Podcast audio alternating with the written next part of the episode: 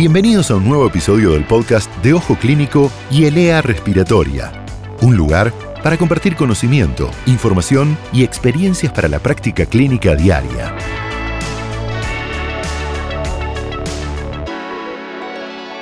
Hola, les presentamos un nuevo podcast sobre medicina respiratoria con un tema muy interesante el día de hoy que es eh, la fibrosis pulmonar. Soy Ricardo del Olmo, médico neumonólogo, y estoy con Juan Engelmeyer, una persona que sabe mucho, mucho, mucho sobre enfermedad intersticial y como todos nuestros invitados con mucha experiencia y mucha actividad societaria en nuestra Asociación Argentina de Medicina Respiratoria sobre este tema, que es un tema particular porque la verdad que no somos muchos los que podemos escuchar y entender algunas cosas, por lo tanto, dirigido a, médicos clínicos, a médicos generalistas, creo que esto tiene un valor muy importante, así que muchas gracias por estar acá, Juan. Un placer, Ricardo. Muchas gracias por la invitación a vos y bueno, al laboratorio de Lea. Bueno, te hago una pregunta porque no se puede uno olvidar que estamos en pandemia, si bien en un momento mucho mejor que hace un año atrás, el día de hoy, pero han surgido una serie de trabajos que hablan sobre fibrosis pulmonar post-COVID, o sea, enfermos que tuvieron COVID en expresión grave y que quedan con fibrosis pulmonar, con lo cual es una, una enfermedad nueva. ¿Qué, qué, nos puedes contar con este tema, Juan? Bueno, lo primero que te digo que quiero decir es que eh, los que nos dedicamos a estas enfermedades huérfanas, como hablamos hace un ratito fuera de micrófono, sabíamos más o menos qué esperar dentro del espectro de las enfermedades fibrosantes del pulmón. Pero ahora estamos con una avalancha de pacientes que tuvieron este, COVID y que eh, quedan con enfermedad pulmonar intersticial fibrosante, que muchos de ellos han tenido como factor de riesgo una neumonía COVID grave, muchas veces una, estancia en terapia intensiva, a veces con, con, ventilación mecánica, pero no necesariamente en todos los casos con ventilación mecánica, con requerimientos de oxígeno. Y los otros factores de riesgo que tienen son ser el sexo masculino y la edad avanzada. Y ya antes de la externación, eh, los médicos este, internistas y los médicos de terapia intensiva ven opacidades fibróticas, eh, como una neumonía que ha ido progresando y queda con opacidades fibróticas, muchas veces con, áreas extensas de neumonía organizada, altos requerimientos de oxígeno y no los pueden externar o los tienen que externar con neumonía, con, con, oxigenoterapia este, domiciliaria. Estos son pacientes que a los que llamamos como términos genéricos, fibrosis post-COVID, este, no, nos cuesta todavía porque en la comunidad de médicos que nos dedicamos a la fibrosis pulmonar todavía no hay un acuerdo internacional de que esto sea una verdadera fibrosis pulmonar, porque no necesariamente todos tienen enfermedad progresiva, pero son estos pacientes a los cuales denominamos como enfermedad pulmonar intersticial post-COVID o fibrosis post-COVID. Dijiste una, palabra que me quedó resonando porque quisiera que se explique un poco a, los médicos clínicos que nos escuchan. Dijiste neumonía organizada. Eh, ¿Qué significa neumonía organizada? Bueno, la neumonía organizada es un, término que, con el cual los neumonólogos estamos bastante familiarizados, pero no necesariamente todos los, médicos generales o médicos clínicos o los internistas eh, lo están. Eh, la neumonía organizada es un cuadro clínico radiológico que descriptos hace muchas décadas atrás, eh, en, el, cual se ve un paciente con un cuadro clínico muchas veces de fiebre, cuadro de repercusión general y consolidaciones en la placa de tórax o la tomografía de tórax. Consolidación del espacio aéreo, ¿eh? broncograma aéreo, para ponerlo fácil. Pero claro, uno lo primero que piensa eso es en la neumonía infecciosa o bacteriana, pero estos pacientes no tienen infección. Si uno hace muestra de esputo, o hace lavados bronquiolobulares, no, no, no se rescata gérmenes ¿eh?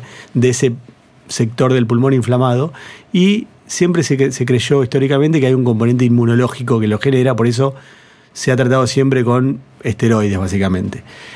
todo esto que dije ahora lo sabemos de hace décadas. Ahora, claro, el SARS-CoV-2, como virus que es, siempre supimos que la neumonía organizada podía tener gatillos virales que genera una respuesta inmunológica en el pulmón pasible de tratar con corticoides. Bueno, el SARS-CoV-2 genera en pulmón mucha neumonía organizada. De hecho, la neumonía COVID aguda, eh, que ven tanto eh, han visto los médicos clínicos, internistas y terapistas en este último año y medio, tiene vidrio esmerilado y tiene muchas veces sectores del pulmón, muchas veces subpleurales, con esas imágenes típicas, con consolidaciones. Eso es neumonía organizada y eso no se trata con antibióticos. Y el COVID nos permitió saber, a partir de estudios como el Recovery, entre otros, que los corticoides son una de las pocas medidas que disminuyen la mortalidad en eh, la neumonía COVID aguda.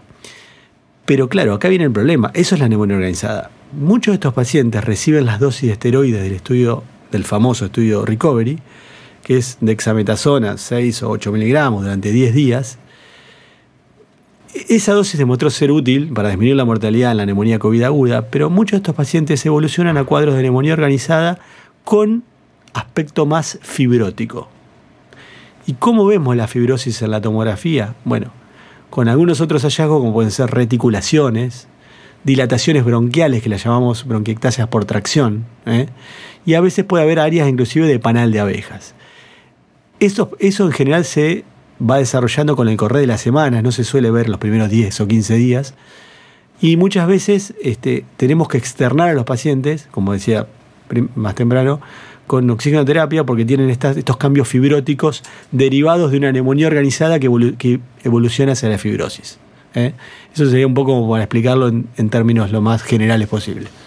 Digamos, estás explicando una evolución de alguien que tiene una neumonía aguda, se interna, es grave, genera este cuadro de neumonía organizada y algún paciente evoluciona a cuadros de fibrosis que serían algo así como cicatrización a nivel pulmonar, digamos, ¿no?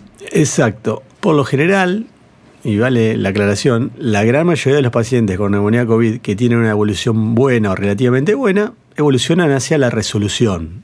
Las opacidades pulmonares se van limpiando con el correr de las semanas y los pacientes quedan sin ninguna secuela en el pulmón. Pero hay un subgrupo de pacientes pequeño, todavía no tenemos la verdadera prevalencia de cuántos de, todos los pacientes que tuvieron neumonía COVID aguda van a evolucionar a estos cuadros más fibróticos. Ese grupo de pacientes, que repito, por lo general tenemos como factor de riesgo los pacientes de sexo masculino, por ahí más añosos, y que tuvieran neumonía más grave, COVID, un pequeño subgrupo evolucionan con el correr de las semanas a estos cambios más fibróticos o secuelares. Cuando los vemos en el consultorio, porque claro, estos pacientes cuando salen de alta, con o sin oxígeno, siempre, bueno, vayan al neumonólogo porque usted quedó con secuelas en el pulmón después de la neumonía COVID. Y a mí me cuesta a veces, siempre digo a los pacientes, veremos si son verdaderas secuelas o no, porque secuelas en el diccionario, uno habla de secuelas cuando algo va a quedar, ¿no? Uno tuvo una enfermedad X y va a quedar con algún deterioro persistente. A mí me cuesta hablar de secuelas porque no siempre esto persiste de manera secular y muchos de estos pacientes pueden ir mejorando con el correr del tiempo.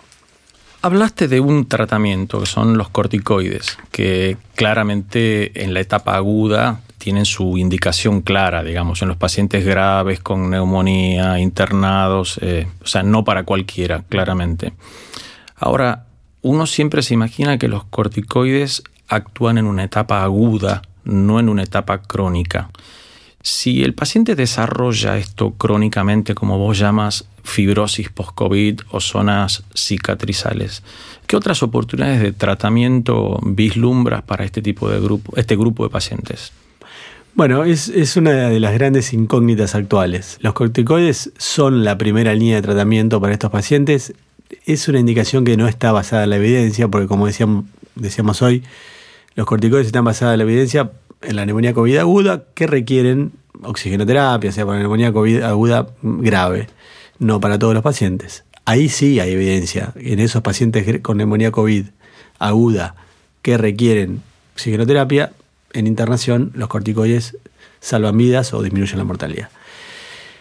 Para estos pacientes que evolucionan, para este pequeño grupo que evoluciona a opacidades más fibróticas o, o, a cicatrices en los pulmones, les damos corticoides sin ninguna evidencia, le damos corticoides porque los neumonólogos que hacemos fibrosis pulmonar les hemos dado corticoides históricamente, no a la fibrosis pulmonar idiopática, que es otra enfermedad en la cual los corticoides son deleterios, pero a muchas otras fibrosis asociadas a enfermedad del tejido conectivo, por ejemplo, o otra fibrosis por inhalación, sí hemos tratado y la seguimos tratando con corticoides.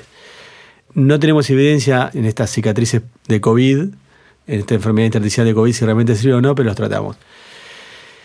Claro, con cuánto y hasta, y hasta cuándo no está establecido. solemos no tratarlos por más de tres meses por lo general. En algunos casos nos planteamos dar ahorradores de corticoides, ¿eh? cuáles, por ejemplo, el micofenolato o la cetoprina, los usamos por lo general en un pequeño grupo de pacientes.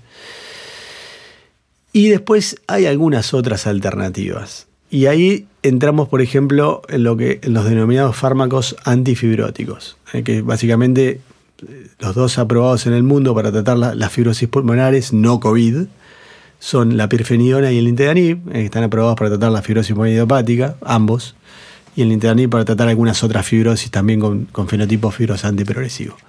Ahora, para estas secuelas de COVID, para estas cicatrices de COVID, estos fármacos antifibróticos no tienen todavía un sustento de la evidencia. ¿eh?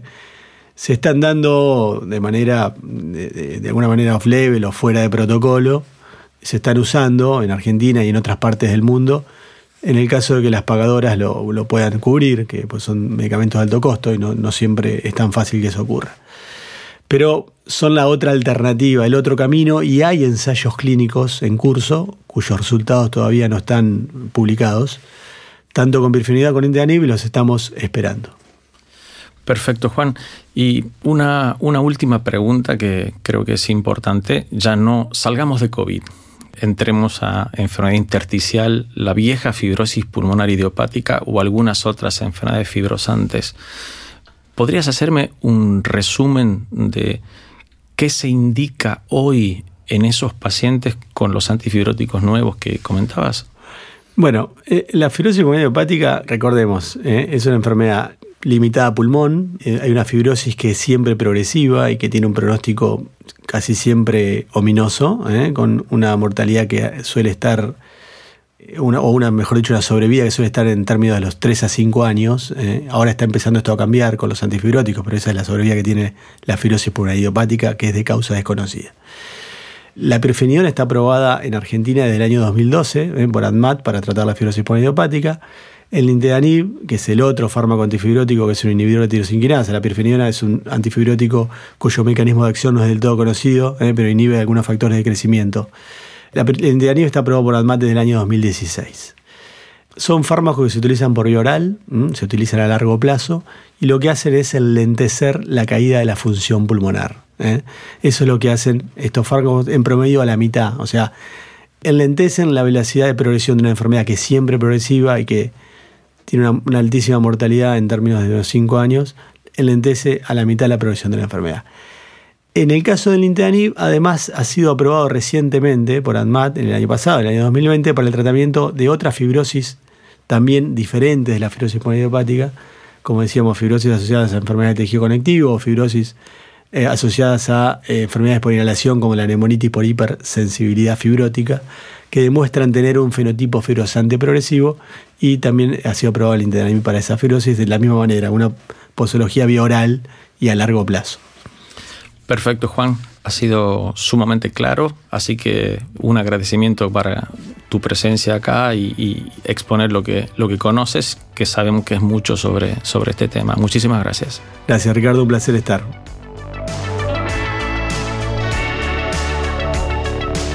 Si te gustó este podcast, suscríbete a la playlist de Spotify o accede desde ojoclínico.net.